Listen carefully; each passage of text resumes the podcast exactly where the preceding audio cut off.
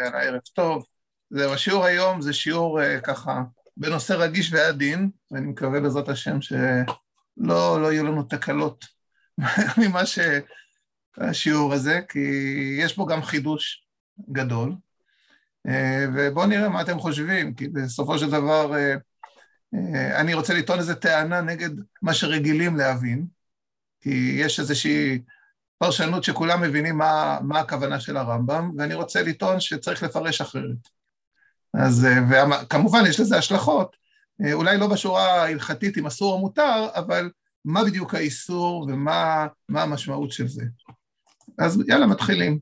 אז קודם כל, האיסור הזה של איסור הוצאת זר לבטלה, המקור שלו, זה נמצא בגמרא במסכת נידה. בגמרא במסכת נידה יש כמה מימות מאוד מפורשות שהם הבסיס. אז המימה הראשונה, זה אמר רבי יוחנן, כל המוציא שכבת זרע לבטלה, חייב מיתה. שנאמר, אה, אתם רואים רק עכשיו, אני רואה, שנאמר, וירא בעיני השם אשר עשה, וימת גם אותו. אז הפסוק הזה, זה פסוק שכתוב על, יהוד, על הבן של יהודה, אונן, אה, ומה שהסיפור, כמו ש... רק תזכורת, כולם יודעים, אבל בכל זאת נזכיר את זה, אחרי שהער בכור יהודה מת למה הוא מת? כי הוא היה רע בעיני השם, לא כתוב מה בדיוק הוא עשה, אז יהודה אמר לאח שלו, אונן, בוא יבם את אשת אחיך. ואז אונן, אה, כשהוא היה, כתוב, היה אם בא אל אשת אחיו ושיחט ארצה לבלתי נתון, נתון זרע לאחיו. בעצם הוא לא רצה שיהיו לו ילדים מתמר, ואז כתוב, וירא בעיני השם אשר עשה, וימת גם אותו. אז רבי יוחנן בעצם אומר שאדם שמוציא שכבת זרע לבטלה, שזה התקדים בתורה, זה הסיפור הזה של אונן, שלא היה מוכן להקים שם לאחיו, הוא לא היה מוכן שתמר תיכנס להיריון וייוולד ילד על שמו של אחיו ער שנפטר, אז מי שמוציא זרע לבטלה חייב מיתה. רבי יצחק ורבי עמי, רבי עמי הוא תלמיד של רבי יוחנן, אה, ורבי יצחק הוא גם, אני חושב, ארץ ישראל, מארץ ישראל, עמרי, כאילו שופך דמים. שנאמר, הנחמים באלים תחת כל עץ הענן, שוחטי הילדים בנחלים תחת סעיפי הסלעים. אל תקרי שוחטי, אלא סוחטי, כן, מלשון סחיטה. ורש"י מסביר הנחמים באלים שמתחממים בעצי אילנות במדורות גדולים, כלומר בעלי הנאות. כלומר, נחמים מלשון מתחממים. כלומר, אנשים שמחפשים לעצמם דברים שיחממו אותם, באלים כמו תחת האלה, ובעצם זה אנשים שמוציאים את זרעם, וזה נחשב כאילו שופך דמים. רב אסי אמר כאילו עובד עבודת כוכבים. כתיב אחת תחת כל עץ רענן, כן? זה בפסוק הזה שהביאו. וכתיב התם על הערים הרמים ותחת כל עץ רענן, זה כתוב בענייני עבודה זרה.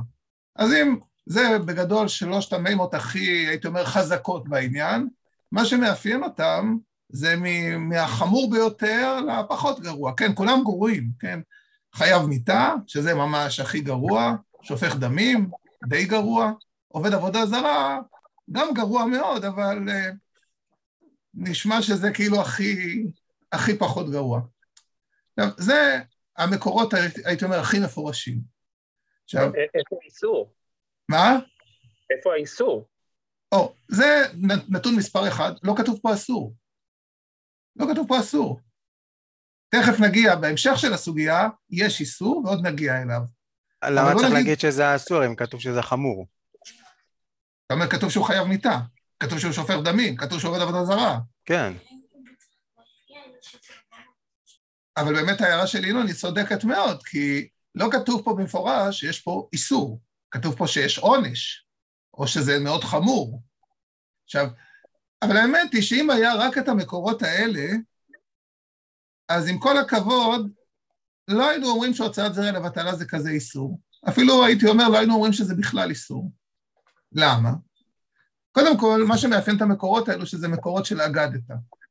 זאת אומרת, זה לא מקורות של הלכה במובן, כמו שינון אמר, שכתוב אסור, כן?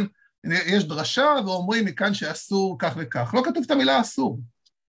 פשוט לא כתוב. לא כתוב, אה, כתוב איזשהו איום. חוץ מזה, אני רוצה להראות לכם שכל הלשונות האלו, חייב מיתה, שופך דמים, עובד עבודה זרה, לא בהכרח אומרים שיש פה איסור, למרות שזה נשמע הכי אסור שבעולם. איך יכול להיות? בואו נתחיל. רבי יוחנן, אומר שהוא חייב מיתה, נכון? זה הראשון. אם אני מסכם, רבי יוחנן חייב מיתה, רבי יצחק ורבעמי שופך דמים, ורב אסי עובד עבודה זרה. אז קודם כל, חייב מיתה, יש, מצאנו את זה, את הלשון הזאת בעוד כמה דברים. למשל, בברכות, חכמים עשו סייג לדבריהם, כדי שלא יהיה אדם בא מן השדה בערב ואומר, אלך לביתי, אוכל קימה, אשתה קימה, אשן קימה, ואחר כך יקל קריאת שמע ואתפלל, וחוטפתו שינה ונמצא ישן כל הלילה. אז זה יכול להיות מצב שאדם נגרר ובסוף הוא נרדם ולא מתפלל. אבל אדם בא מן השדה בערב, נכנס לבית הכנסת, אם רגיל לקרות קורא, אם רגיל לשנות שונה, קורא קריאת שמע ומתפלל, ואוכל פתאום מברך. וכל העובר על דברי החכמים חייב מיתה. זאת אומרת, על מה פה כתוב שהוא חייב מיתה? אם הוא לא מתפלל ערבית בזמן, אם הוא אומר, לא, לא, אני קודם אוכל, אני אנוח קצת וזה, אז הוא חייב מיתה, כי הוא מפספס את תפילת ערבית. עכשיו, הגמרא, דרך אגב, שואלת, מה ישנה בכל דוכתא דלא קטני חייב מיתה? ומה ישנה אחר דקטני חייב מיתה? כאילו, למה פה אמרו חייב מיתה? כאילו, בסדר, צריך להתפלל, צריך, למה כתוב חייב מיתה? איבא הייתה עימה משום דאיקה אונס שינה. כלומר, יש סיכוי שהבן אדם יירדם, ובגלל זה יפספס את uh, קריאת שמע ותפילת ערבית. איבא הייתה עימה להפוק עם מאן דאמר תפילת ערבית רשות, כמה שמען דחובה. כלומר, הסבר שני, שלא תחשוב שזה רשות להתפלל. לא, לא, זה חובה, לכן חייב מיתה. אבל אם... זה קצת, אה, יש פה איזה קצת קושי, כי אם זה אונס שינה, אז למה הוא חייב מיתה? התשובה היא שהוא לא באמת חייב מיתה. אז למה הוא חייב מיתה? כדי להגיד לך, תקשיב, אתה יכול בקלות להירדם ואתה תפספס את התפילה. אז תדע לך שאם אתה לא מתפלל, ואתה הולך לנוח קצת ולאכול וזה, אתה פושע, אתה חייב מיתה. לא באמת שהוא חייב מיתה. הרי בסוף בואו לא נשכח שיש דעות שתפילת ערבית היא רשות. ו- וגם מי שחושב שהיא חובה, אם בן אדם לא יתפלל ערבית, באמת הוא חושב שהוא חייב מיתה? אני לא בטוח. אני כמעט בטוח שהוא לא חושב ככה. זה פשוט לשון שבא לזרז אנשים. עכשיו, האמת היא שהלשון הזאת זה לא רק הברייתא הזאת, הרי רבי יוחנן, מצאנו אותו בגמרא אומר את זה בעוד, בעוד הקשרים. למשל, אמר רבי יחיא ברבא אמר רבי יוחנן, כל תלמיד חכם שנמצא רבב על בגדו, חייב מיתה. מה זאת אומרת, אם יש לתלמיד חכם כתם שמן על הבגד, והוא יוצא החוצה ונגיד ומעביר שיעור, וכולם רואים שיש לו איזה כתם של שומן על הבגד אז הוא חייב מיתה. שנאמר, כל משנאי יאהבו מוות. אל תקריא משנאי, אלא משניאי. כלומר, הוא גורם לאנשים לשנוא את התורה, אם אה, ככה נראה תלמידי חכמים. עוד אחד.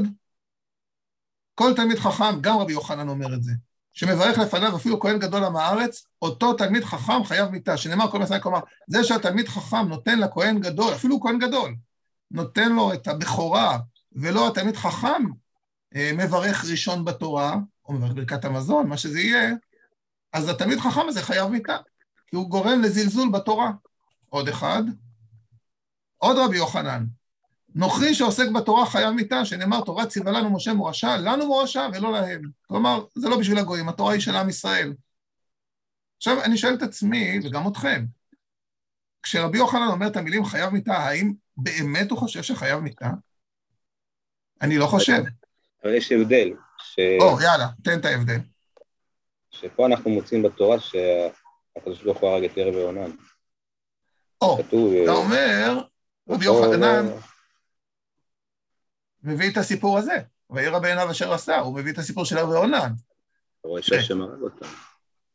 אז הקדוש ברוך הוא הרג את... לא, את, את ער הוא לא הרג בגלל זה, אנחנו לא יודעים למה הוא הרג את ער. כתוב, ויהי ער בכור יהודה רע בעיני השם. את עונן... אם אני זוכר נכון, הוא, הוא לא רצה שתמר תיכנס להרעיון כדי שהיא לא... ואז היא תפסיק להיות יפה בעיניו, לפחות.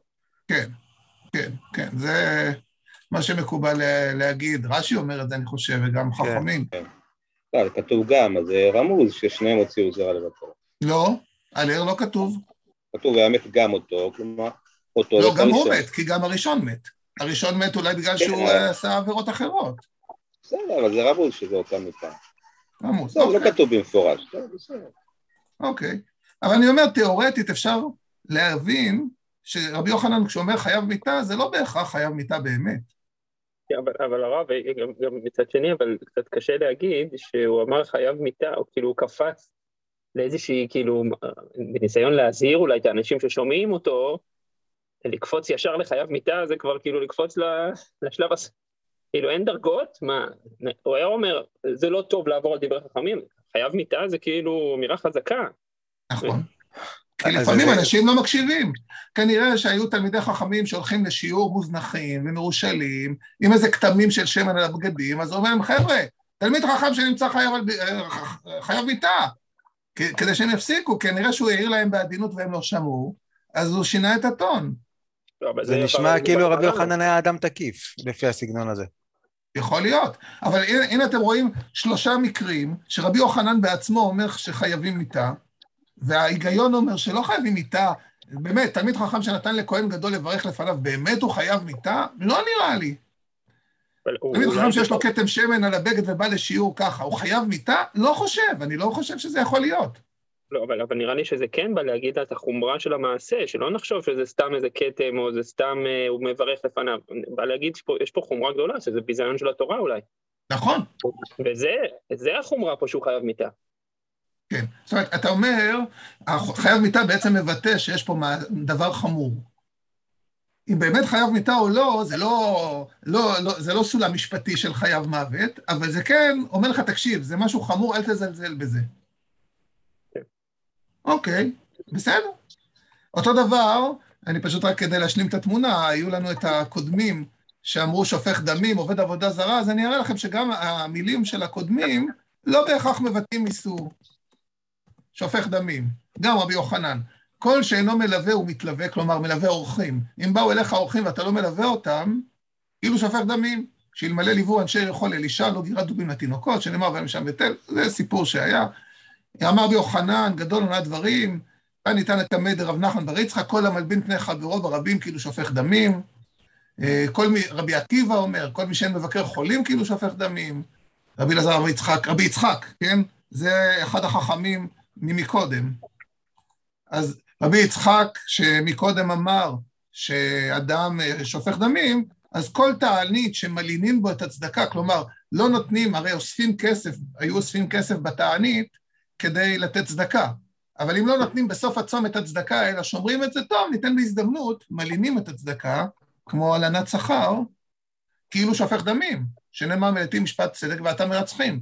אז הנה אתם רואים שהלשון הזאת שוב, זה דברים שהם חמורים, כן, אדם שלא מבקר חולים, זה לא יפה, זה לא בסדר, אבל כאילו שופך דמים, יש פה, יש פה איזה קפיצה. לגבי התענית יש בזה גם, אה, זה נראה לי יותר סיבה ותוצאה יותר מאשר אזהרה. אתה אומר שמה כי לא יהיה להם אוכל לעניים והם ימותו ברעב. כן. בסדר, בסדר. אבל כשכתוב את המילים כאילו שופך דמים, מה שאני רוצה להגיד, שזה, אני לא בטוח שזה כזה איסור. זאת אומרת, זה לא שאתה אומר, זה האיסור הכי חמור בעולם, לא, זה לא. זה, זה, איזשהו, זה משהו שהוא לא בסדר, התנהגות לא יפה, לא נכונה, לא טובה. עכשיו, הלשון, שופך דמים, היא פשוט באה להדגיש כמה זה גרוע. אוקיי. אותו דבר הלשון כאילו עובד עבודה זרה. כל המעליב עיניו מן הצדקה כאילו עובד עבודה זרה, אה, כל המבזה את המועדות כאילו עובד עבודה זרה, אה, המקרע בגדיו בחמתו והמשבר כלים בחמתו והמפזר מעותיו בחמתו, יהיה בעיניך כעובד עבודה זרה, שכך אומנותו של עץ הרע, יום אומר לו עשה כך, למחר אומר לו עשה כך, עד שאומר לו עבוד עבודה זרה והולך ועובד. אז הנה אתם רואים, שוב, סדרה של דברים, שוב, זה לא בסדר, מי שמעלים עיניו מן הצדקה, כן, הוא הולך ברחוב ועני, מסכן, אה, אה, רעב, הוא לא, לא רוצה לתת צדקה, זה לא יפה. להגיד שהוא עובד עבודה זרה, יש פה איזו קפיצה. מקרע הבגדים בחמתו, ברור שזה לא בסדר, בן אדם שבכעס ובעצבים שובר כלים, זה, זה, זה לא טוב, זה רע מאוד. אבל עדיין, אני לא יודע אם זה בדיוק כמו עובד עבודה זרה מצד האמת, אבל רוצים להדגיש פה נקודה. אדם שיש בו גסות הרוח כאילו עובד עבודה זרה, המשאר פתיתים על שולחנו כאילו עובד עבודה זרה.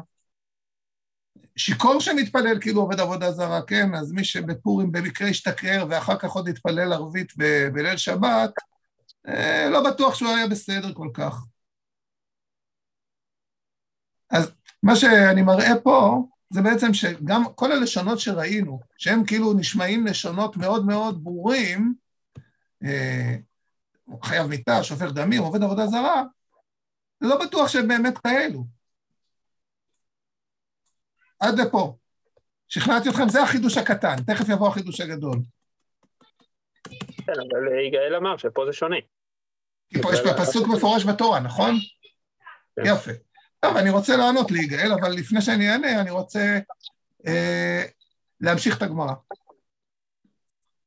אמר רב, טוב, יאללה, עד לפה קראתי, בכבוד, מי, מי יכול? יש כבר מסורת, ינון, בכבוד. אמר רב, המקשה עצמו לדעת יהיה בנידוי. ולימה אסור, כמגרי יצר הרע הנפשי. אוקיי, מה פירוש?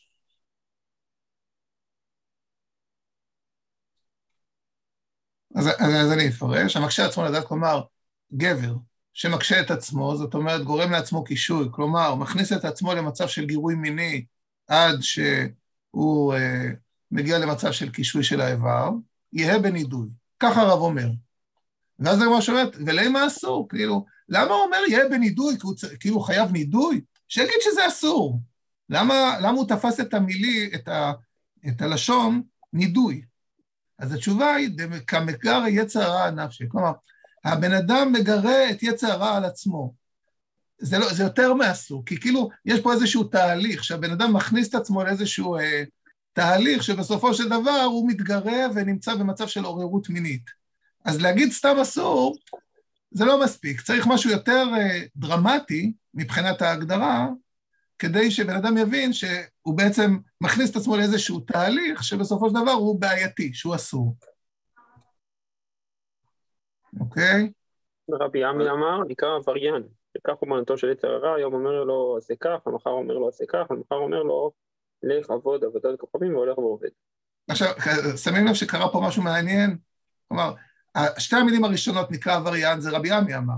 כך אומנותו של יצר הרע, זה על משהו אחר. זאת אומרת, עשו פה העתק הדבק. למה עשו העתק הדבק? זה בדיוק לפה, כן? כל המשבר כלים בחמתו, יהיה בעיניך כאילו עובד עבודה זרה. וזה בדיוק כך אומנותו של יצר הרע, היום אומר עשה כך, היום אומר עשה כך, וזה בדיוק אותה לשון פה. אני רק מציין את זה, שכאילו רוצים להגיד לך שמה? שזה שוב, זה תהליך, כן? בהתחלה הוא רק שובר את הכלים, אחר כך הוא עושה דבר יותר חמור. אוקיי, זה הדבר האחרון. ואיכא דאמרי, אמר רבי עמי, כל מביא עצמו לידי יהור, אין מכניסין אותו במחיצתו של הקדוש ברוך הוא. כתיב אחא וירא בעיני השם, כתיבתם, כי לא אל חפץ רשע אתה, לא יגורך רע. אז אם רע לא יגור עם הקדוש ברוך הוא, ואונן היה רע בעיני השם, אז לא נכנס במחיצתו של הקדוש ברוך הוא. עכשיו, גם על זה אני יכול להגיד שהמילים אין מכניסים אותו במחיצתו של הקדוש ברוך הוא, נאמרו בגמרא על עוד כמה דברים, לא רק על זה.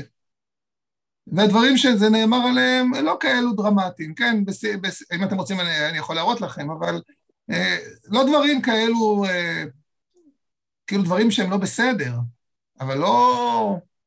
יש דברים יותר גרועים בעולם, כן? טוב, עכשיו מגיעים, ל... הייתי אומר, למקומות, למקורות הכי חזקים. יאללה, בכבוד, מי קורא?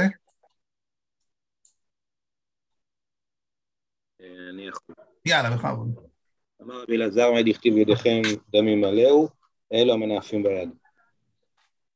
יפה. זה מפורש, לא? ועכשיו עוד יותר מפורש.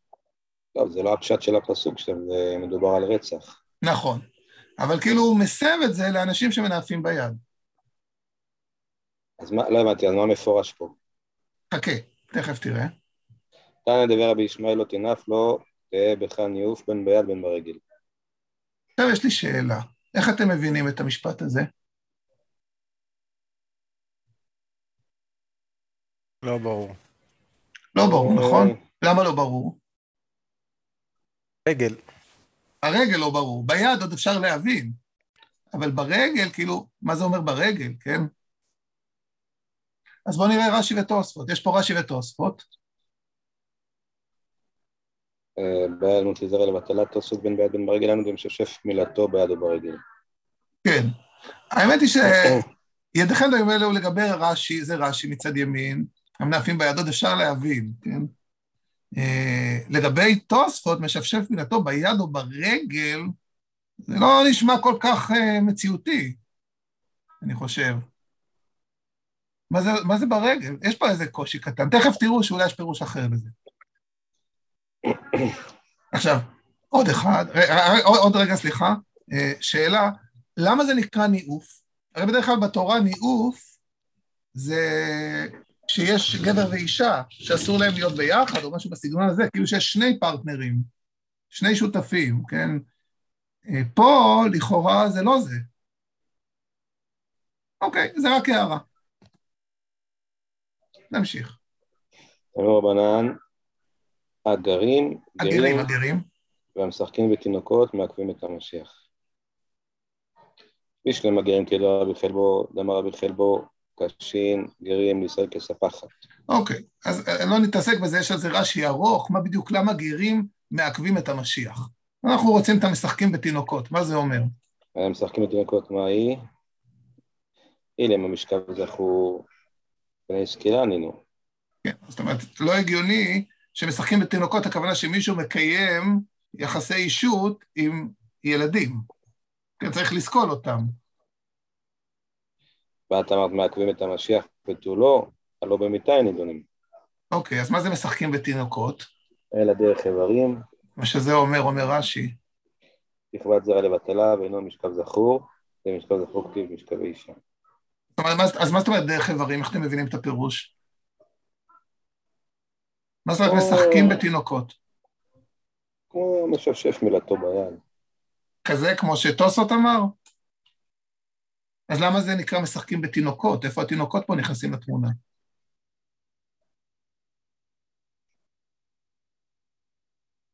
נשים את זה, אני יודע איך ש...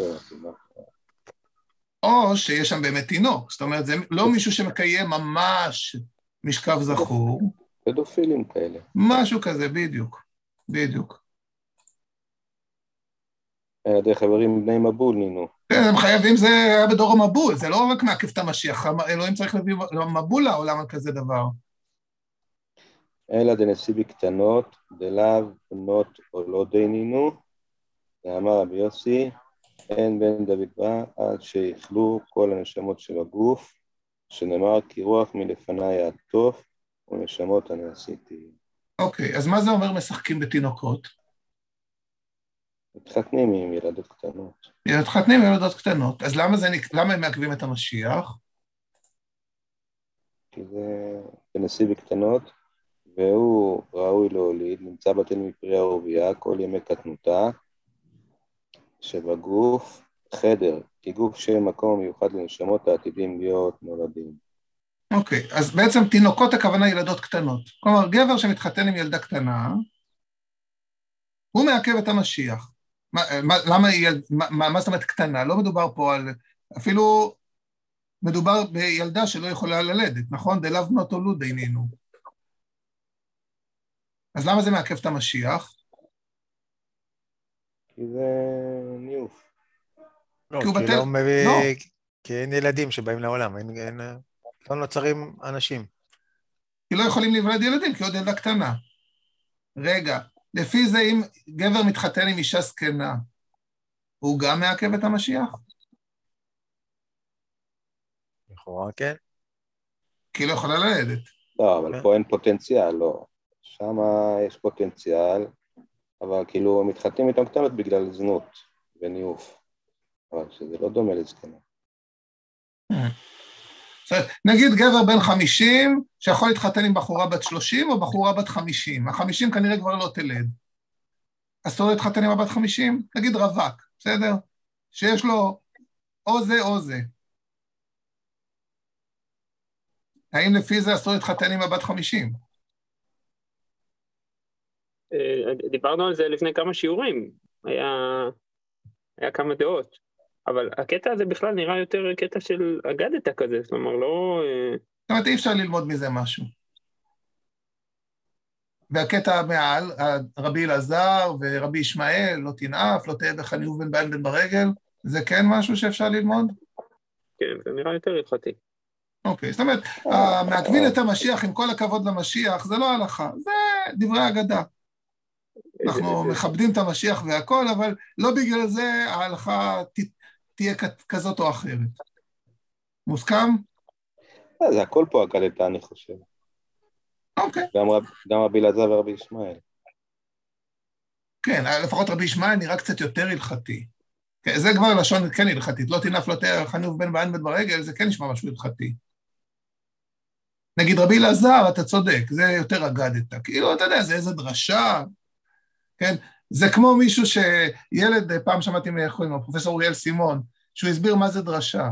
אז הוא אמר, נגיד, אה, יש איזה ילד שחוצה את הכביש לא כל כך בזהירות, והוא בא הביתה לאבא שלו. עכשיו, אבא שלו רוצה להגיד לו, תשים לב כשאתה חוצה את הכביש. אבל הוא יודע שאם הוא יגיד לו, תשים לב כשאתה חוצה את הכביש, לא בטוח שהילד ישים לב. אז הוא מספר לו סיפור ודורש לו דרשות, אתה יודע מה קרה לאיזה מישהו. אתה ככה מנפח את זה כדי שהוא יקלוט מה אתה רוצה. טוב, עכשיו נגיע לרמב"ם ותכף נגיע לחידוש הגדול. אבל אה, בואו נתחיל. מה אתם חושבים שהרמב"ם אומר? אסור, מותר, לא מתייחס לזה? אז בואו רגע, אני קופץ שנייה לרמב"ם. אחרי זה נחזור למה שדילגתי. יאללה, מי קורא רמב"ם? ניר. אני עם אוזניות, אבל לא לבד. אה, אוקיי, אז מי יכול לקרוא? אסף? לא, מישהו יכול לקרוא? אני, אני אקרא. אסור להוציא שכבת זרע לבטלה.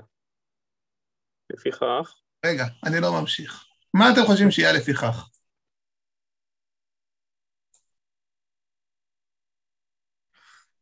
סדרה של דברים שאסור לעשות.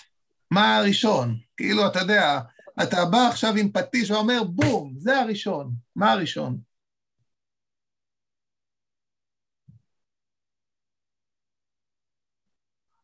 וואו, השאלה אה, קשה. הייתי אומר את הדרשה על ערב ועונן הוא יביא. יפה, כל הכבוד, יגאל. לפיכך לא יהיה אדם דש מבפנים וזורם מבחוץ. מה פירוש? על מה מדובר? אמ, מישהו שלא, אה, זאת אומרת, מהזרע זה לא יהיה הריון. זאת אומרת, מדובר פה על מישהו נשוי, שהוא מקיים יחסי אישות עם אשתו, אבל הוא לא רוצה שאשתו תיכנס להיריון, כמו ער ועונן, כמו עונן, כן? שהוא לא רצה שאשתו תיכנס להיריון. אז הוא דש מבפנים, כלומר הוא מקיים יחסי אישות, אבל זורם מבחוץ, כלומר הסיומת, הסיום, הוא, הוא מסיים בחוץ, כדי שהאישה לא תיכנס להיריון. אני לא בטוח שזו כזאת טכניקה טובה, אבל לפחות זו טכניקה שמסמנת שהבן אדם לא רוצה ילדים. זאת אומרת, האיסור, הדוגמה הראשונה של הרמב"ם, של האיסור להוציא שכבת זרע לבטלה, זה על מישהו נשוי בשעת קיום יחסי מין, שזה האיסור להוציא זרע לבטלה. יאללה, מה הדוגמה, יש שלוש דוגמאות. מה הדוגמה השנייה? מה אתם אומרים?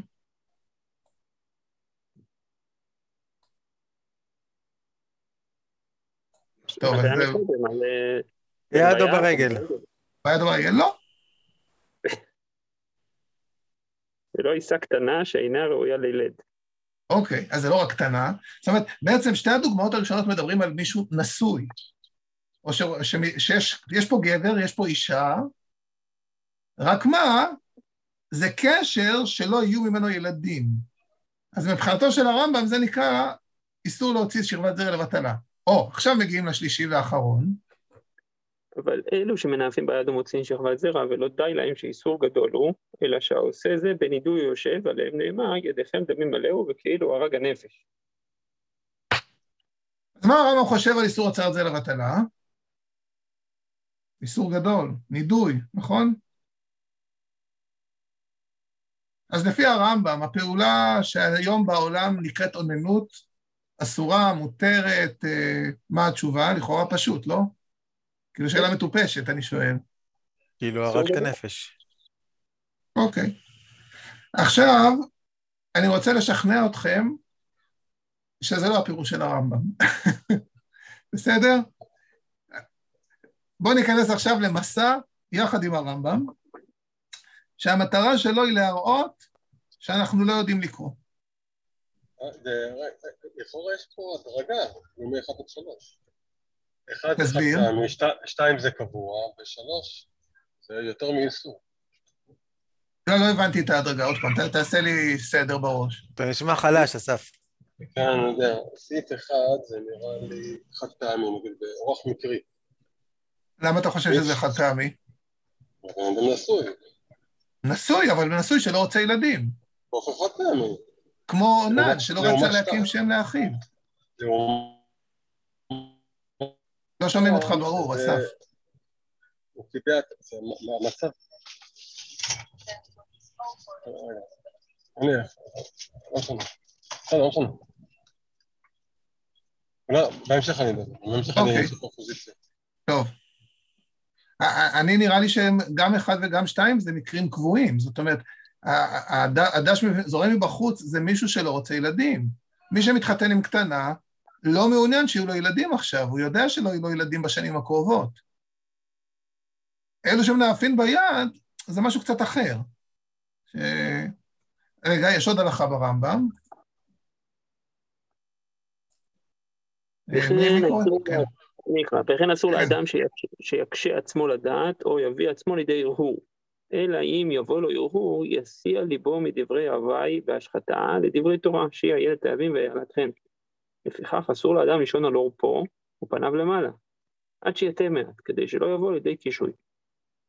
זאת אומרת, הלכה י"ט מוסיפה שאסור לאדם להקשות את עצמו. עכשיו, אני רוצה לטעון, טוב, לפני מה אני רוצה לטעון? אני רוצה לטעון שמה שכתוב ברמב"ם בשלוש, זה לא מה שאתם חושבים. אבל לפני זה, אני רוצה אה, ליצור איזושהי תשתית. אז אני רוצה רגע לחזור למעלה. לשתי הלכות ברמב"ם, בענייני מה הרמב"ם חושב על יציאה של זרע. אז יאללה. זה, זה הלכה שניר, אתה יכול לקרוא גם ב... לפחות ההתחלה.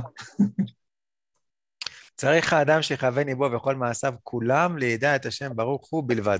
כן, אז אני רק רוצה להגיד על זה שבשמונה פרקים לרמב"ם, הרמב"ם ממש נכנס לכל מיני רזולוציות, גם בפרק הזה, בהלכה הזאתי, איך כל המעשים של האדם צריכים להיות מכוונים למטרה עליונה, ידיעת השם. אבל זה צריך להיות הרמב"ם כדי לעשות את זה. כן, כן, זה נורא קשה, בלתי אפשרי כמעט. ויהיה שבטו ויקומו ודיבורו, הכל הם לעומת זה הדבר. כיצד? כשישא וייתן או יעשה מלאכה ליטול שכר, לא יהיה בליבו לקיבוץ ממון בלבד, אלא יעשה דברים האלו כדי שימצא דברים שהגוף צריך להם מאכילה ושתייה וישיבת בית ונשיאת אישה. זאת אומרת, בעצם אתה לא חושב רק על הכסף, אלא כדי שהכסף ישמש אותך כדי שתאכל, תשתה, ואז תוכל לדעת את השם. וכן כשיאכל וישתה ויבוא לא ישים בליבו לעשות דברים האלו כדי ליהנות בלבד, אלא ישים על ליבו שיאכל וישתה כדי להברות גופו ואיבריו בלבד. כיצד? מי שהיה בשרו חם לא יאכל בשר ולא דבש ולא ישתה יין, כעניין שנאמר שלמה דרך משל, שאמר שלמה דרך משל, לאכול דבש תייקה, פן משהו... ותזבענו והכתו, כן? ותשבענו שלא. תגיעו למצב... כאילו, אל תאכל כן. את הדברים הטעימים, ושותה מהעולשין, אף על פי שהוא מר שנמצא, שותה ואוכל דרך רפואה בלבד, כדי שיבריא ויעמוד שלם. הואיל ואי אפשר לאדם לחיות בלא אכילה ושתייה. זאת אומרת, אם אתה מתלבט בין אם לשתות אה, אה, תה עם שיבה, מר, אה, או לאכול גלידה, ברור, אתה לא אוכל גלידה, אתה לא אוכל פיצה, אתה לא אוכל דברים אה, לא בריאים, אתה אוכל רק דברים בריאים כדי שהגוף שלך יהיה בריא וחזק, ותוכל לעבוד את השם כמו שצריך. אוקיי, רגע. עכשיו מגיע הקטע שאני רוצה. וכן כשיבוא, לא יבוא, לא אלא לעברות גופו וכדי- לקיים את הזרע. לפיכך אינו בועל כל זמן שיתאווה, אלא כל עת שידע שהוא צריך להוציא שכבת זרע, כמו דרך הרפואה, או לקיים את הזרע. מה? או, מה, מה פירוש דרך הרפואה? וואה, זה כן. אז אני רוצה להראות לכם מה פירוש. הרמב"ם בעצמו מפרש. זה בהלכות דעות בפרק ג'. בפרק ד' הוא דווקא, אני חושב, מפרש. אייל, אתה איתנו?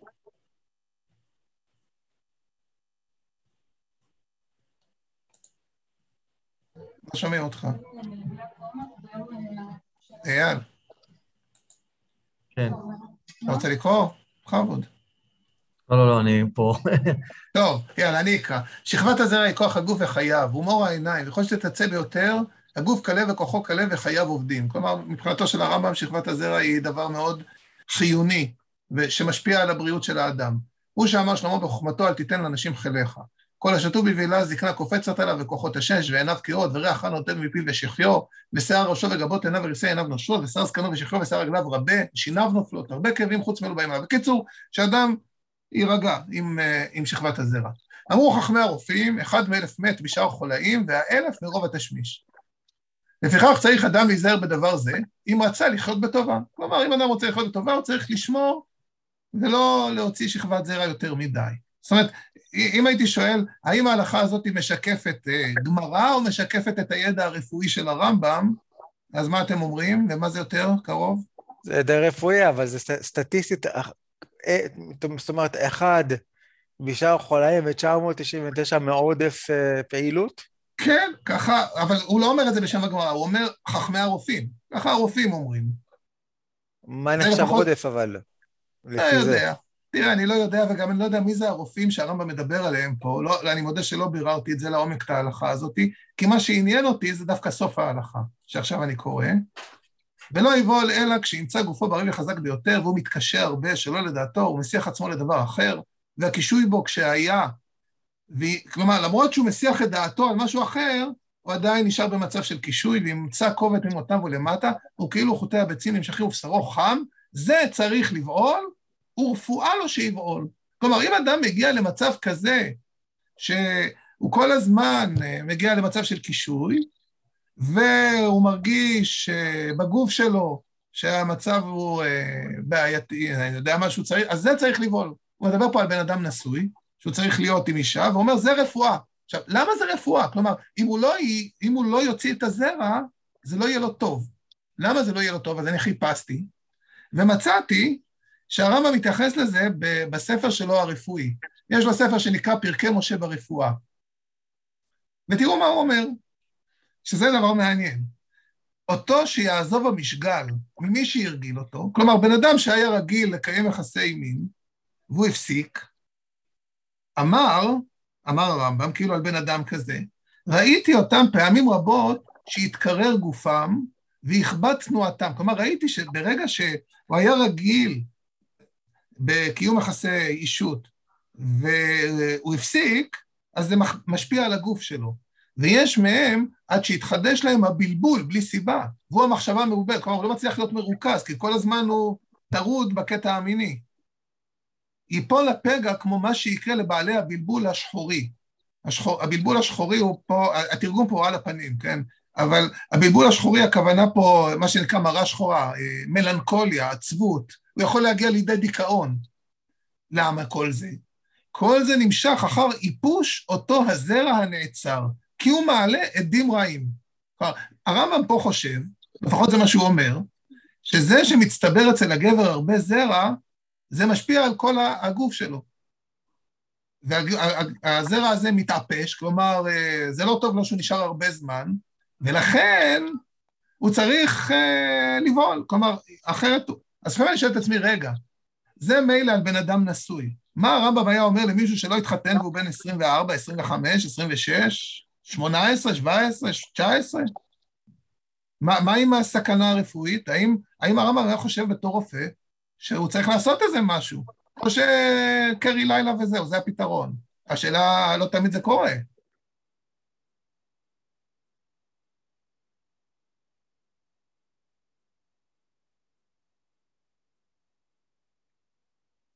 מה אתם אומרים? עכשיו אני מדבר על הרמב"ם כרופא.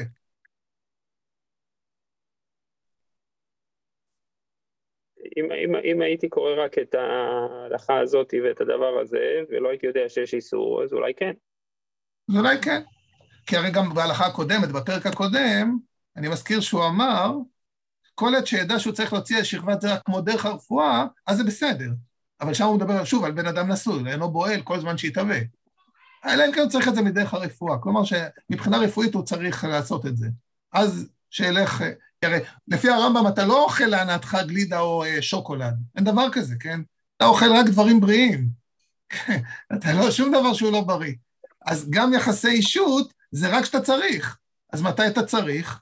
או לקיים את הזרע, כן, כשיהיה לך ילדים, או דרך רפואה, כלומר, כשמצטבר הרבה זרע, אם אני משלב עכשיו את כל המקורות של הרמב"ם, כשמצטבר הרבה זרע, ו- וזה לא, לא בריא לגבר שיהיה אצלו בגוף הרבה זרע, אז במקרה כזה, זה אדם צריך לקיים יחסי אישות. אז זה על בן אדם נשוי, מה, מה יגיד הרמב"ם על בן אדם שלא התחתן? אולי הרמב"ם לא יכיר את זה, כולל בתקופה של הרמב"ם, כולם היו מתחתנים בגיל מוקדם, אני לא יודע.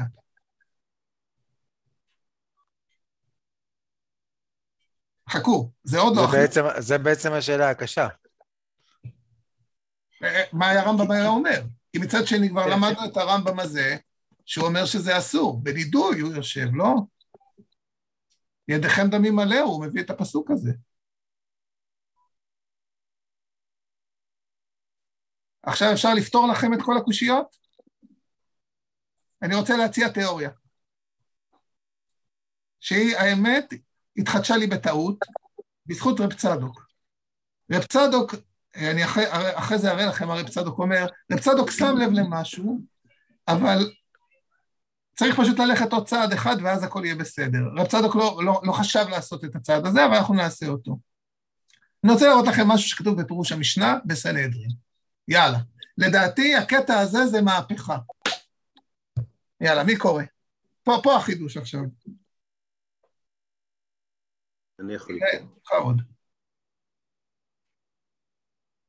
מי שבא דרך איברים בערווה מן האריות, או מנשק אחת מן האריות, או מחבקה או ממשמש אחד מאיבריה ומכוון בזה ליהנות ממנה, באיזה איבר שנגע מאיברי גופה, כאותם המתענגים ביד וברגל וסנות כזאת, קוראים חכמים ז"ל מנאפים ביד וברגל, וכן צחוק בקלות ראש עם אחת מן האריות והקריצה בעין ומכוון לנתו, כל זה אסור, ועושה אותו חייב מלכות, וכל אלה הם נכללים בשני לאווים. וכולי וכולי. מה כתוב פה? אה? מה, מה כתוב פה? שהוא עושה את זה לשם... אה, מה הוא עושה? אה, זה מה שכתוב פה. כן. אבל שימו לב, הרמב"ם מדבר, רק דרך, אה, כן, רק... לא, פה כתוב שאין איסור על אוננות. איפה זה כתוב? אני רוצה לפרש. מה הרמב"ם פה אומר? מה נקרא מנאפין ביד?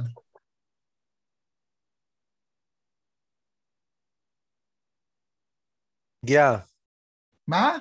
הנגיעה, דרך במי? עונג, במי? באריות. מה זאת אומרת? נגיד, אני, הדוגמה הכי פשוטה, נגיד גיס וגיסה. שניהם דתיים, אבל איכשהו, לא עלינו, הם נמשכים אחד לשני. אבל הם יודעים שהם לא רוצים לקיים יחסי אישות. אז הם עושים דברים אחרים, הכל, אבל לא בלי יחסי אישות. נכון? משהו כזה? כן, נשמע ככה. אז ל- לזנות כזאת קוראים חכמים מנאפים ביד. עכשיו תקראו עוד פעם את הרמב"ם, בשלוש. לא, הוא אומר, אה, הוא משווה זנות כזאת לזנות לא. ש... תגיד, תגיד. כאותם המתענגים ביד וברגל. נו, של- שלאותה לאותה יד ורגל קוראים חכמים מנאפים. כלומר, אותה, הזנות הזאת היא כמו זנות אחרת שאמרו חכמים מנאפים ביד. לא. לא, הוא בכלל לא מזכיר פה איסור של, הוא לא מדבר על הוצאת זרע לבטלה של גבר עם עצמו, הוא לא מדבר פה על מה שנקרא אוננות. הוא מדבר פה על איסורי עריות. השאלה אם מה שכתוב לא. ביד החזקה זה שונה ממה שבפירוש המשניות, או שפירוש המשניות מסביר את מה שהוא כתב ביד החזקה? שאלה טובה. אני אומר, בוא ניתן לרמב"ם לפרש את עצמו. אם הרמב"ם אומר מה פירוש מנאפים ביד, ובפירוש המשנה אומר במפורש שמנאפים ביד שווה איסור עריות, עכשיו, לא, אני רוצה לשאול, לא- למה זה נקרא לא- מנאפים ביד וברגל? עכשיו אני רוצה לפתור לכם את החידה. למה זה ברגל? כי יש כל מיני דרכים להתחכך עם מישהו או מישהי, כן? אפשר ביד, אפשר ברגל, אפשר בכל מיני. זאת אומרת, כי זה לא מדובר על קיום יחסי אישות מלאים, אלא מדובר על משהו שהוא חלקי. מה? בכל הפירוש המשנה הזאת לא מדובר על שכבת זרע לבטלה. נכון, אבל, ב- אבל ברמב"ם ביד החזקה כתוב במפורש, מוציאים שכבת זרע. אז אני רוצה להסביר. אני טוען שכשהרמב"ם פה אומר את המילים מוציאים שכבת זרע, זה, זה תוצאה. זאת אומרת, זה לא האיסור. האיסור הוא אלו שהם מנאפים ביד, כלומר, הם מגיעים למצא, נגיד, הגיס והגיסה הזאת בדוגמה. המתח המיני והפעילות שביניהם, הם לא סתם, אני יודע מה, לוחצים יד כי הם נפגשו או משהו כזה. הם, הם ממש עושים פעילות שהיא פעילות מינית עד כדי הוצאת זרע לבטלה. עד כדי הוצאת זרע.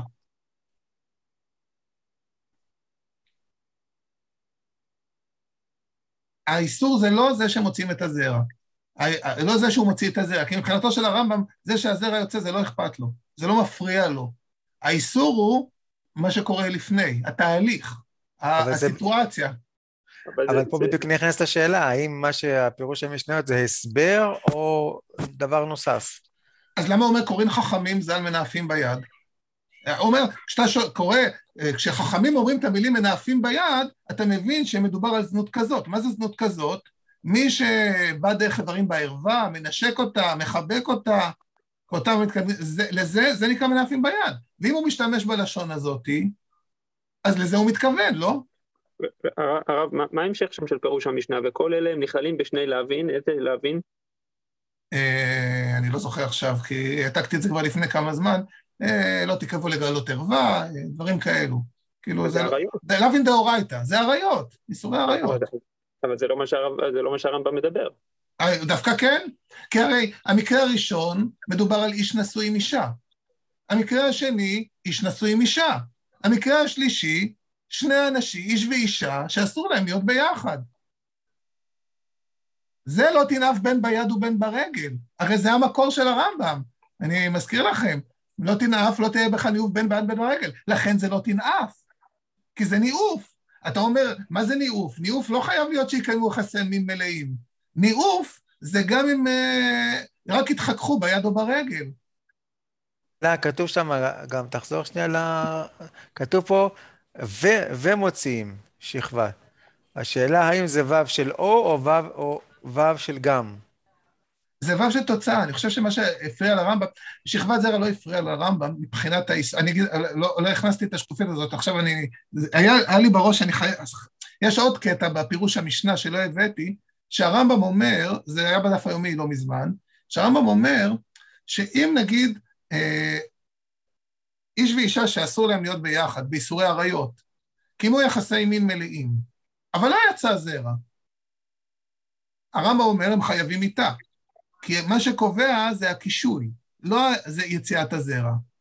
ומצד שני, אם נגיד הם היו ביחד ולא היה קישוי, אבל כן הייתה יציאה של זרע, הרמב"ם אומר שאין שם עונש. הרמב"ם שם אומר משפט שאין אין שום, הוצאת זרע לא משפיעה על עונש. עכשיו, פה כתוב שעושה זה בנידוי. אתם יודעים מה, אני אמצא לכם את הזה, שלא תגידו לי שאני ממציא. דקה, אני אמצא את זה תוך שנייה. אה, איפה זה היה? רגע. בוא נמצא את זה, פירוש המשניות לרמב"ם. אז... אה,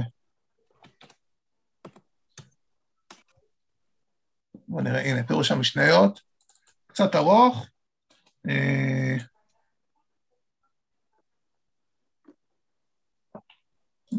אה, קצת קודם, בוא נראה. הנה.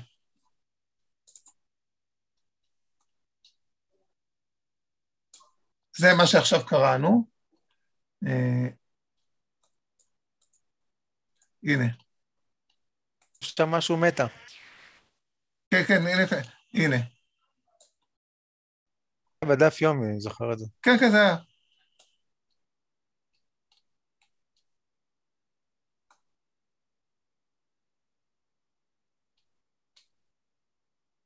טוב, לא, זה תרגום, זה, אני הסתכלתי בתרגום של הרב קפח, אה, זה תרגום פשוט שלי בן תיבון, שהוא פחות אה, ברור מה שהוא אומר.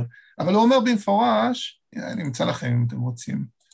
אה, יש לי את- המשניות של הרב קרפח, אתה רוצה שאני... יש לך? לא, אתה יודע מה, זה ייקח זמן עכשיו עד שנמצא את זה. איזה, איזה משנה, איזה, איזה מסכת, איזה... מסכת סנהדרין, פרק ז', משנה ד'. שנייה, אני אעבור את זה שנייה. טוב, בינתיים בוא נמשיך. אז הטענה שלי, שהרמב"ם בכלל לא מדבר פה על פעולה של אוננות, אלא מדבר פה על איסורי עריות. כי כל, ואז שלושת המקרים כולם מדברים בקשר בין איש לאישה, והמאפיין של כולם, שזה קשר מיני שלא רוצים בו ילדים. יש שם איש, יש שם אישה, אבל לא רוצים ילדים.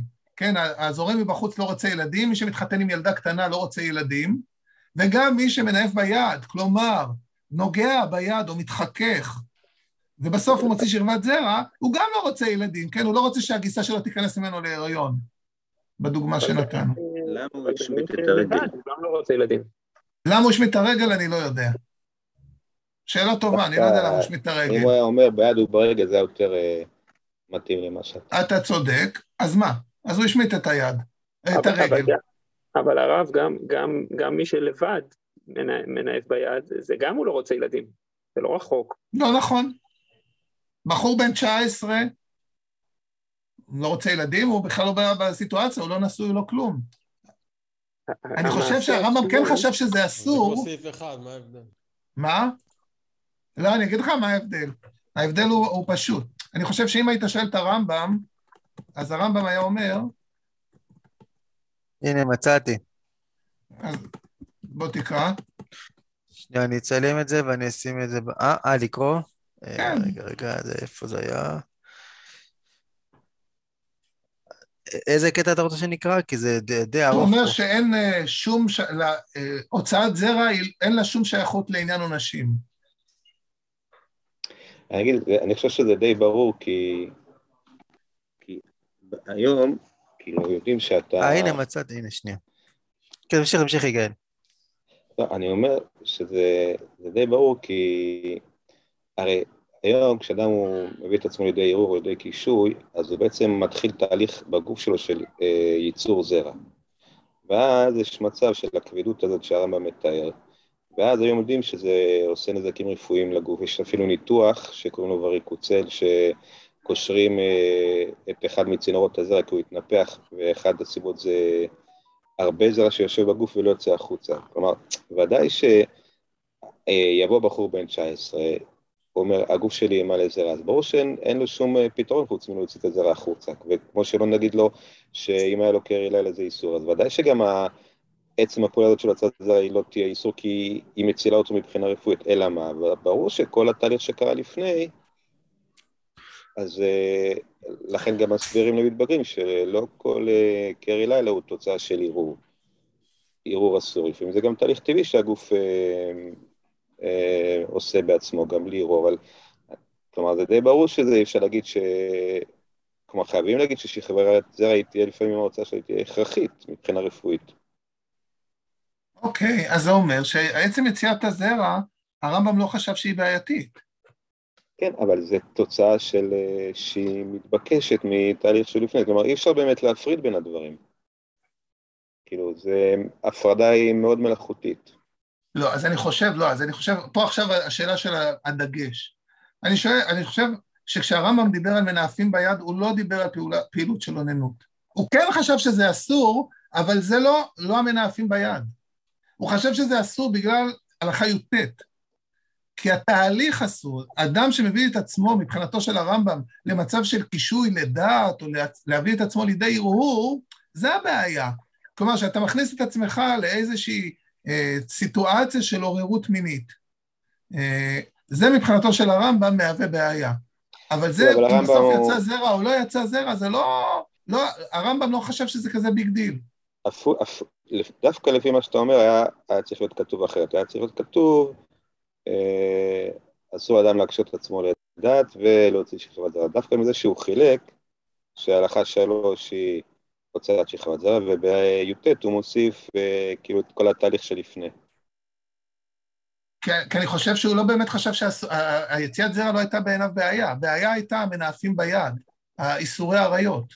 זה הבעיה, שכבת זרע שיוצאת כתוצאה ממנאפים ביד. כן. שפה בעצם הוא נוגע באישה שאסור לו לנגוע בה. בגלל זה שאלתי אם זה וו של החיבור של גם או וו של או.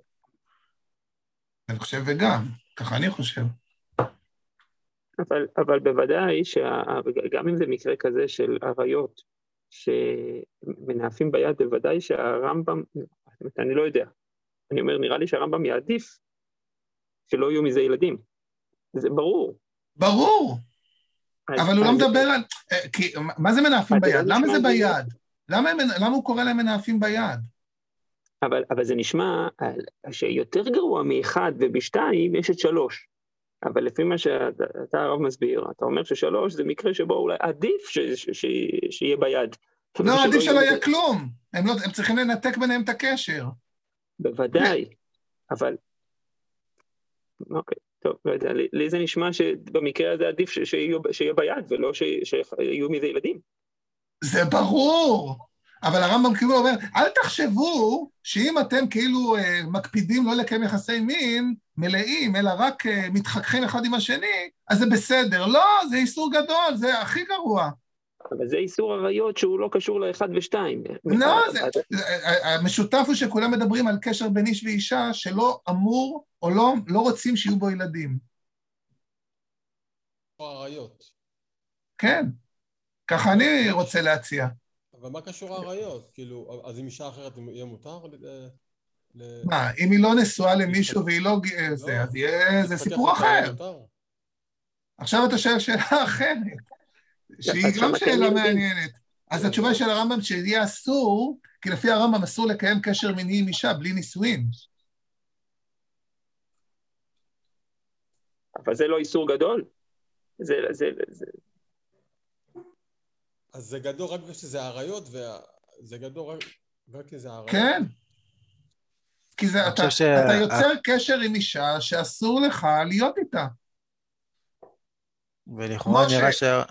כמו שתיים, שאתה יוצר קשר עם אישה שאסור לך להיות איתה, אז גם שלוש, אתה יוצר קשר עם אישה שאסור לך להיות איתה.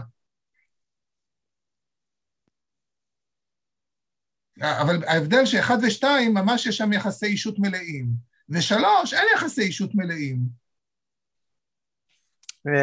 בלשון של הרב קפח זה, זה יותר ברור, אתה יכול, לראות את זה, אתה יכול לראות את זה בוואטסאפ. בוואטסאפ, אז רגע. אוקיי. בוא נראה אם יש לי פה את הוואטסאפ.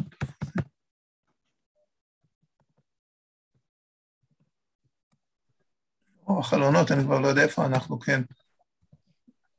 הנה, בוא נראה.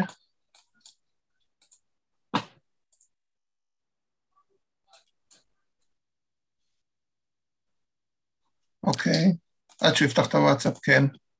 יש בדף שם בצד שמאל, אני, כאילו מה שנראה שזה באמת הבעיה של הרמב"ם זה יותר הקישוי מאשר ההוצאה. לכאורה, ממה שאני, אם הבנתי נכון.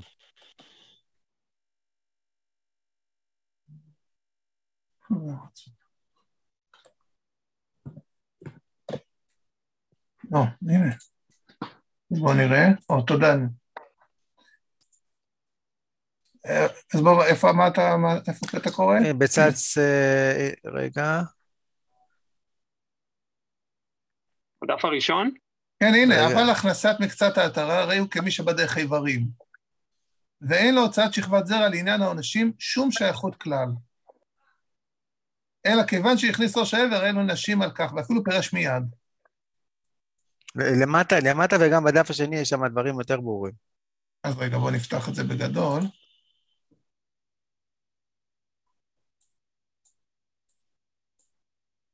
הנה, ואם בא לאדם איזה ערווה שתהיה בלי קישוי. אינו חייב עונש ואפילו הוציא שכבת זרע. כלומר, שכבת הזרע שהוא הוציא לא משנה. מה שקובע זה אם היה קישוי או לא היה קישוי. אבל הוא דבר אסור. זאת אומרת, לא בגלל שהוא הוציא זרע זה אסור. זה אסור בגלל שהוא בעל את הערווה בלי קישוי. רגע, בוא נראה את העמוד השני.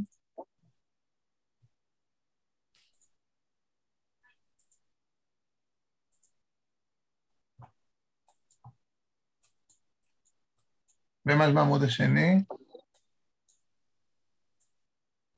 נראה לי העמוד הראשון.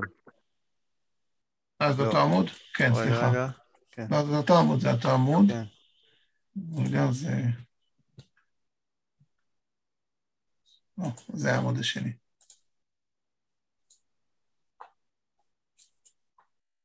למעלה בצד ימין, כן. זה מה שקראנו מקודם. כן. הנה, זה השני הלאווים. לא תקרבו לגלות ערווה, והשני לבלתי לעשות מחוקות התועבות. הנה, למעלה זה... מה שקראנו, הם אה, כאילו, פה לפחות אני מבין את זה, באיזה איבר שהגיע מאיבר הגופות, כגון אתם מתחככים ביד וברגל. כאילו שזה, הנה, זה ממש כתוב פה, שזו הצורה של מה שנקרא מנפים ביד. כן.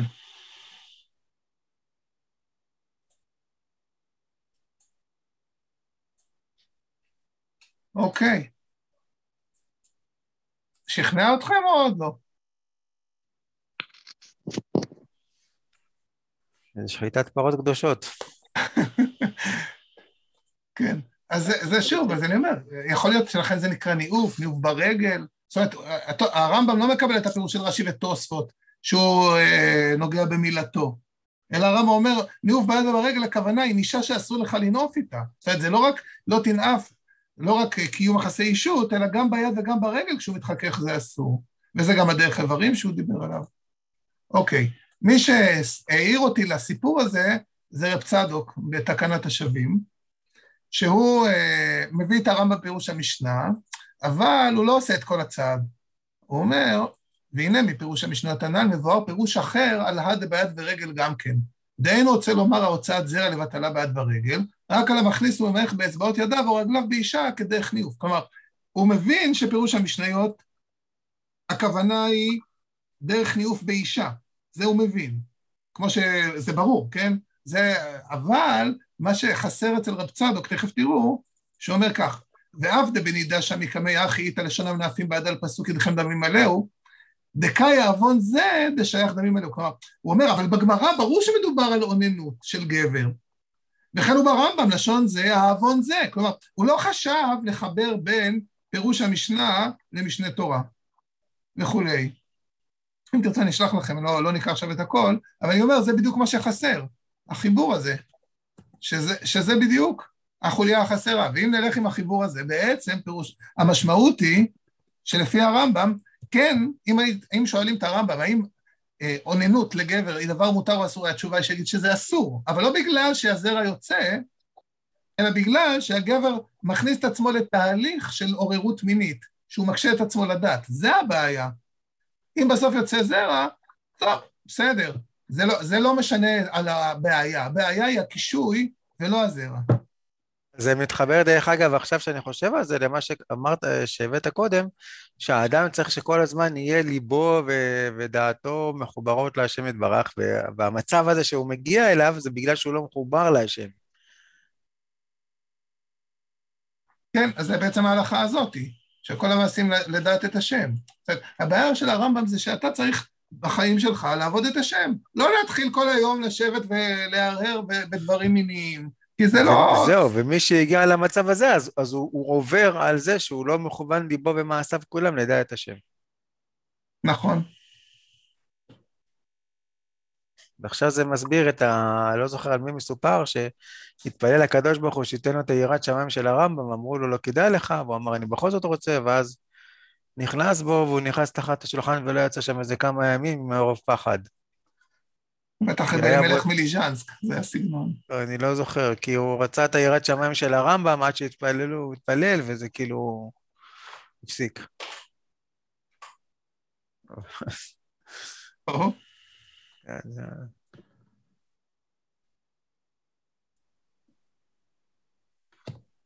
טוב, היה פה הערה בצ'אט של אייל, אני משתף מסך, אם אתם רואים, גם אישה בנידה וגם מצב של זוג נשוי שהאישה לא מעוניינת, חשוב לדבר גם על גבר נשוי שיש פער בחשק המיני. שמה מה הכוונה? אני לא מבין, תפרש אם אתה יכול.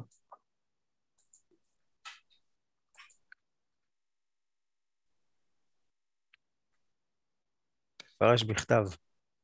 לא בכתב גם, כן.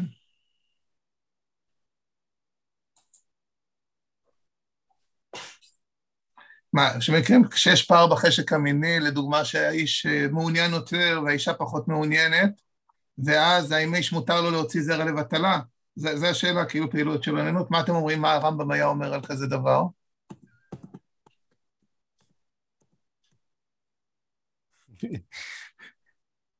אם זה בלי קישוי, אז לכאורה מותר. אבל זה לא עובד, כן? כנראה שזה בדרך כלל... בדרך כלל הרמב"ם היה אומר שזה אסור, אבל כאמור, לא בגלל הזרע שיוצא, אלא בגלל התהליך שאדם מכניס את עצמו למצב של עוררות מינית, ושל הסחת דעת מ... מה? אז מה נפקא מינה פה באמת? מה נפקא מינה? אני אגיד לך מה נפקא מינה. מה, רק אה, אה, קרי, אולי קרי... לא, אה, א', ברור שהרמב"ם, לא ברור, אבל אני חושב שמתוך זה עולה שהרמב"ם לא חשב שקרי לילה הוא בעייתי בכלל, כן? אדרבה, אפילו טוב מבחינתו. למה? אין קישוי בקרי לילה? לא- יש, אבל זה לא לדעת. זה לא שאדם עכשיו מתעסק עם עצמו ויושב ומקדיש לזה... אבל מן הסתם, אבל יש מצב שבגלל הערנות הוא ככה הגיע ללילה. בסדר. לפעמים קרי לילה הוא בא מתוצאה של ערעורים ביום, כן. לפעמים גם לא, אבל לפעמים כן. לפי י"ט עצם הערעור.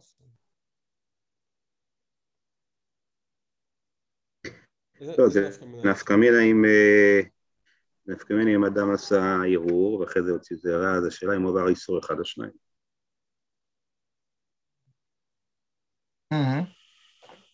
וחוץ מזה, נפקא מינה, אם אדם הוציא זרע באוננות, האם זה, על זה הרמב"ם דיבר ואמר שזה האיסור הגדול וזה? אני חושב שלא.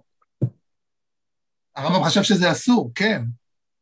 אבל זה לא אסור בגלל שהזרע יצא, אלא אסור בגלל הקישול.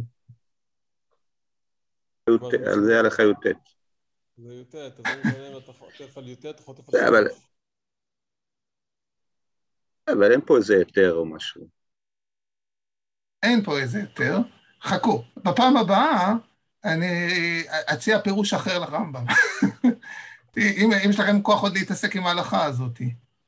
אה, אני רוצה להציע משהו, משהו נוסף לרמב"ם, אה, שזה לא פירוש, זה כאילו, כן להבין את הרמב"ם כמו שעד היום הבנו אותו, אבל עדיין לטעון שיש הבדל ברמב"ם בין, אה, בין שני מצבים.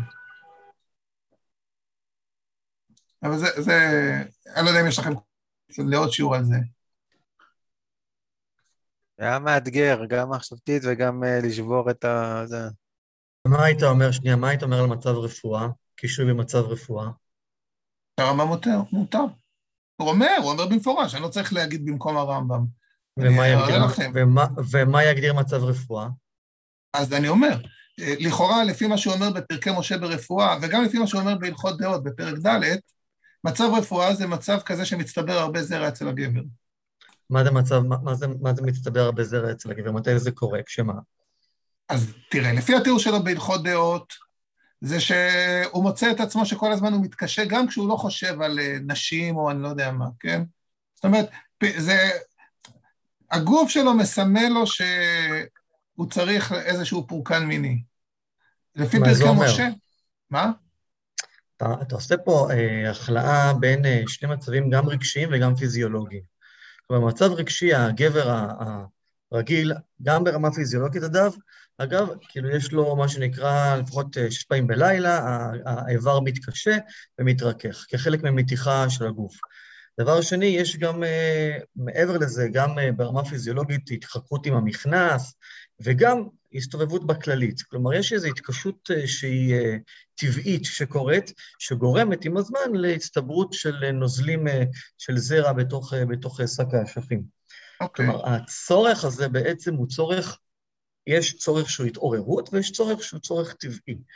השאלה מה היית אומר לאדם כזה? היית אומר לאדם כזה, לא, בוא, בוא, כאילו, תגרום לה, כאילו, תן, תן להצטברות הזאת להיות ולצאת בקריילה, או שאתה אומר לו, גם במצב כזה, יש לך, יש עניין שבו אה, תבוא ותאונן ותקשה כן את האיבר ותוציא את זה החוצה מצד הרפואה. זה דבר אחד, זה מצד הפיזיולוגי. מצד הרגשי, כשאני מדבר על פער בין, אה, בין אה, בני זוג, אני בהחלט מדבר על מצב כזה שהאישה לא יכולה ברמה פיז... לא פיזיולוגית, גם יש גם מצד צדדים פיזיולוגיים. או רגשי, לא משנה. וגם, או רגשי. ואז מה אתה אומר לגבר? האם הגבר במצב כזה צריך להגיע למצב של רפואה של כאבי תופת, או שאתה אומר לא, במצב כזה, שזה, שכאילו שהנסיבות הזוגיות מביאות הבן אדם למצב גם רגשי, למצב רפואי, אתה אומר לו כן, מצב כזה עדיף שתוציא זרע, שהוא לא זרע לבטלה, הוא לזרע לרפואה. כי במצב הזוגי הכללי, מן הראוי שתוציא את הזרע בשביל להגיע למצב רפואה שהוא בעייתי. אני, אני יש מצבים, יש, יש מצבים שהם בעיניי... תגידו אתם מה דעתכם. עכשיו, לאור מה שלמדנו, נגיד שהפירוש שהצענו ברמב"ם הוא נכון. בוא נגיד, אולי הוא לא נכון.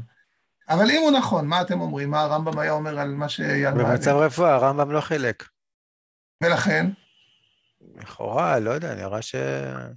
אם זה רפואה, והרמב"ם אמר שהמצב הרפואי כן, אז כן. אז הוא היה מתיר לו. אני חושב ש... לכאורה, כי הרמב"ם לא אומר, ברגע שנוצרה הסיטואציה, שכמו שאייל תיאר, נוצרה הסיטואציה, ובן אדם כבר הגיע לשם, אז הוא לא מתחיל לחקור, בת, הגעת בגלל שזה, או הגעת למצב הזה בגלל שזה. הרמב"ם אומר, במצב של רפואה, אפשר. כך נראה, אני לא יודע, ככה אני הבנתי, יכול להיות שאני טועה, אני, אני, אני שואל, אני לא אומר. יש, יש איזה סיפור בגמרא, אני לא כל כך זוכר אותו לגמרי, על איזה אחד שאמר, שהרופאים אמרו לו שיהיה לו רפואה רק אם הוא... תעמוד לפניו ערומה, אמרו חכמים, ימות ואל תעמוד לפניו ערומה, תדבר עמו מאחורי הגדר, ימות ואל תדבר עמו מאחורי הגדר, אז מה, מה אתה רוצה להראות? לא, זה משהו אחר אבל. שאסור זה אסור, וכאילו מה... אז בוא, אני רוצה להציע לזה פירוש. הפירוש הוא פשוט. מה הסיפור שם? אה, בוא, נפתח את הסיפור. אם, אם אתה מצטט, אז צריך לפתוח את, הפירוש, את, הפס, את הדבר הזה. אז הסיפור שם זה במסכת סנהדרין, הסיפור הזה. אה, תעמוד לפניו ערומה, רגע, שנייה. הנה. כן, מעשה באדם אחד, שנתן עיניו, רגע, שנייה. טוב, לא משנה. מעשה בן אדם, שנתן לו אישה אחת והעלה ליבו טינה ובא, שאלו לרופאים ואמרו, אין לו תקנה עד שתיבהל. כלומר, זה התקנה שלו. אמרו, חכמים ימות ואל תיבהלו. תעמוד לפניו ערומה, ימות ואל תעמוד ערומה. תספר עמו מאחורי הגדר, ימות ולא תספר מאחורי הגדר. עכשיו, מה, מה אתה רוצה להבין מפה? שגם לרפואה זה מאוד, זה מאוד מסובך להתיר דברים שהם אסורים. אבל פה יש גם גורם שני, ולא רק הבן אדם. בדיוק. פה יש אישה. הוא בא והוא רוצה שחכמים יגידו לאישה, לכי תעמדי ערומה. זה חכמים לא יגידו, או לכי תדברי איתו. אם היא לא רוצה לדבר איתו, למה שחכמים יגידו לה לדבר איתו כי הוא חולה? זה בעיה שלו. הוא רוצה שהיא תעמוד לפניו ערומה. אז חכמים לא יגידו לה, גברת, בואי תעזרי לבן אדם המסכן. לא, הם לא יגידו לה. הם יגידו לה, הם יגידו לה, תמות, והיא לא תדבר איתך. אנחנו לא נגיד לאישה, כדי שאתה, שהסתבכת עם עצמך, היא, היא תפתור לך את הבעיות שלך. היא לא אמורה לפתור לך את הבעיות שלך. לך יש בעיה, יש לך בעיה. זה, זה, זה מלמד מה ההוראה של חכמים. חכמים לא, מורים, הם לא יכולים להורות לאישה לעשות איזה פעיל, פעיל, פעילות שיש בה פריצות כשהיא לא רוצה. אם הרי הייתה רוצה לשכב איתו, היא הייתה הולכת. אם הייתה רוצה להתחתן איתו, היא הייתה עושה את זה, היא לא רוצה. הרי מה הסיפור פה? אם היא הייתה רוצה, לא היה בעיה. אם הייתה רוצה לפטפט איתו, שתלך תפטפט איתו. מישהו אומר לה, אל תפטפטי איתו? לא, כי הוא רוצה שיגידו לה, כי היא לא רוצה. אז אנחנו לא נגיד לה. לא, זה, זה, זה נשמע לא ככה, זה נשמע שהוא בא לשאול, שהוא בא לשאול את החכמים. והוא אמרו לו, ימות ואל תעשה שום, אף אחד מהדברים, אפילו לא תספר עם אוכל גדול. זה כאילו נשמע שהוא בא לשאול. אבל אני שואל שאלה, אם באמת היא הייתה רוצה לדבר איתו, למה שהיא לא תלך לדבר איתו? השאלה היא, הוא שואל... היא לא רוצה. והוא מבקש שהחכמים יגידו לה שהיא תדבר איתו, כדי להציל אותו. החכמים לא יעשו כזה דבר. לא, לא מדברים פה עליה בכלל, זה נשמע שהוא שואל. הוא בא לשאול את החכמים, האם זה בסדר? נכון. למה, למה הוא בא לשאול את החכמים? למה היא לא באה והולכת ומפטפטת איתו? למה היא לא באה אליו הביתה ומחבקת אותו? היא לא רוצה. הוא רוצה שהחכמים יגידו לה, חכמים לא יגידו לה כזה דבר.